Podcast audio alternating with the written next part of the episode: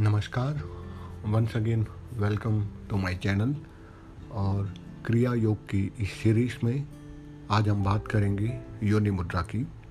शास्त्रों में बहुत सारी मुद्राओं का वर्णन दिया गया है। यदि आप योग वशिष्ठ पतंजलि, योग शास्त्र आदि ग्रंथ पढ़ेंगे तो आपको काफ़ी योग मुद्राएँ मिलेगी। उनमें से एक श्रेष्ठ मुद्राएँ मैंने पिछले एपिसोड में बताई थी। और आज मैं बताऊँगा योनि मुद्रा के बारे में संक्षिप्त में। तो आज का एपिसोड काफ़ी छोटा रहेगा। जहाँ योनि मुद्रा की बात होती है तो प्राणायाम की क्रिया समाप्त होने पर साधक को चाहिए कि 24 घंटे के अंदर एक बार या दो बार योनि मुद्रा करना चाहिए। यह विधान है क्रिया योग में। ये दोनों की, दोनों के लिए उपयोगी है। गृहस्थ आश्रमी हो, ब्रह्मचारी हो या संन्यास या वानप्रस्थ। गृहस्थ को चाहिए कि वो दोनों ही समय सुबह को और शाम को प्राणायाम आदि क्रिया करने के बाद चाहे तो एक बार या संध्या काल या दिन में दो बार या उससे अधिक, जो समय ठीक लगे उस समय वे योनि मुद्रा कर सकते हैं, जो गुरु ने उनको सिखाई हो। क्योंकि प्राणायाम और महामुद्रा के बीच में एक बार योनि मुद्रा करना अनिवार्य माना जाता है। वैसे तो आध्यात्म के उच्च स्तर पर पहुँचे हुए उन्नत साधकों को यह क्रिया करने की आवश्यकता कम ही रहती है, क्योंकि उनको कुटस्थ का दर्शन या चक्रों का दर्शन प्राय प्राप्त हो जाता है। जहाँ मैं कुटस्थ का दर्शन बोलता हूँ, उसको तीसरा नेत्र जो आज्ञा चक्र है, उसको क्रिया योगी कुटस्थ चैतन्य बोलते हैं, और उसी कुटस्थ चैतन्य यानी थर्ड थर्ड आई चक्र में आज्ञा चक्र के अंदर कई बार शत चक्रों के दर्शन स्वतः साधक को होने लगता है जब वो योनि मुद्रा करते हैं। प्राणायाम यदि कर्म है तो कहते हैं कि योनि मुद्रा उसका ज्ञान है। इसलिए श्रीमद् भागवत गीता के अंदर में भगवान श्री कृष्ण ने एक श्लोक लिखा है, एक श्लोक बताया है, उसी रणभूमि के अंदर में, जहाँ ये बताया गया है, सर्व द्वाराणी सम यह मनोहरि निरुद्ध च मूर्धान धानात्मन प्राण स्थितो योग धारणा शरीर के समस्त इंद्रियों को बंद करके मन प्राण को मूर्धा के समान, मूर्धा यानी कि जो बेहोशी जो अवस्था रहती है, उसको मूर्धा कहते हैं। मूर्धा में प्राणायाम द्वारा स्थिर करना ही योग की स्थिति मानी गई है। गुरुदेव की कृपा से जब व्यक्ति का तीसरा नेत्र जागृत हो जाता है, तब योनि मुद्रा के द्वारा परलौकिक ज्ञान की प्राप्ति होने लगती है।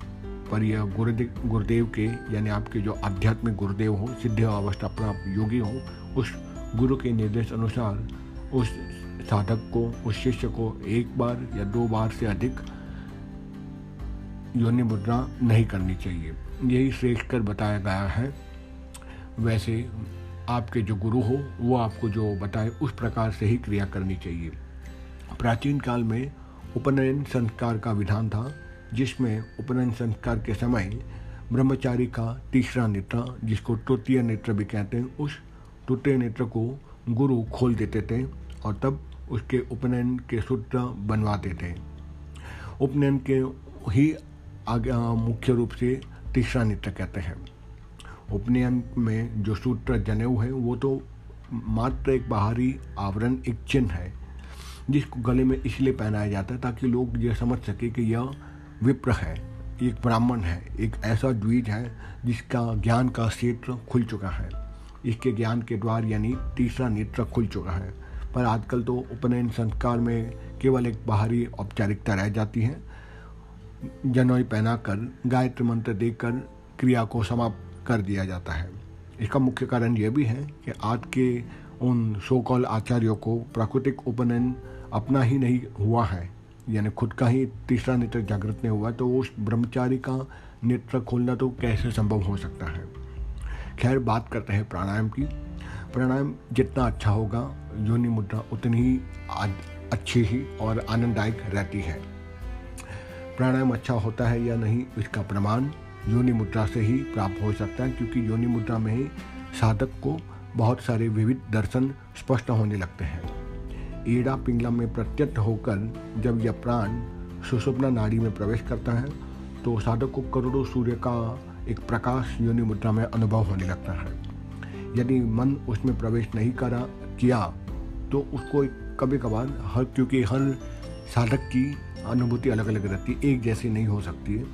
तो जब मन उस अद्वितीय योग मुद्रा के अंदर में, मन उसमें प्रवेश नहीं करता फिर भी साधक को एक हल्की सी ज्योति के एक पीत वर्ण की या कभी कभार श्वेत वर्ण की या अल्प एक आकाशिक प्रकार का एक द्वीप जैसा एक ज्योति उसको दिखाई पड़ती है और यह क्रिया अत्यंत ही गोपनीय है। इसलिए लारी महाशय अपने ही शिष्यों को जो क्रिया योग सीखने के इच्छुक थे, उनको बिना किसी जाति भेद के ये क्रिया सिखाते थे। उनके विचार में मनुष्य अपने विचारों की शुद्धता और अशुद्धता से बड़ा या छोटा होता है और वे सबको समान रूप से मानते थे और उनका यही कहना था कि मन से ही व्यक्ति ब्राह्मण होता है और मन से ही व्यक्ति चांडाल होता है। तभी वो श्रेष्ठतम मनुष्य बन सकता है जब वो क्रिया योग में दक्षता प्राप्त कर लेता है। तो आज के इस छोटे से एपिसोड में हमने बात की योनि मुद्रा पर। आने वाले एपिसोड पे हम बात करेंगे महामुद्रा पर। मिलते हैं। अगले एपिसोड में। तब तक के लिए धन्यवाद।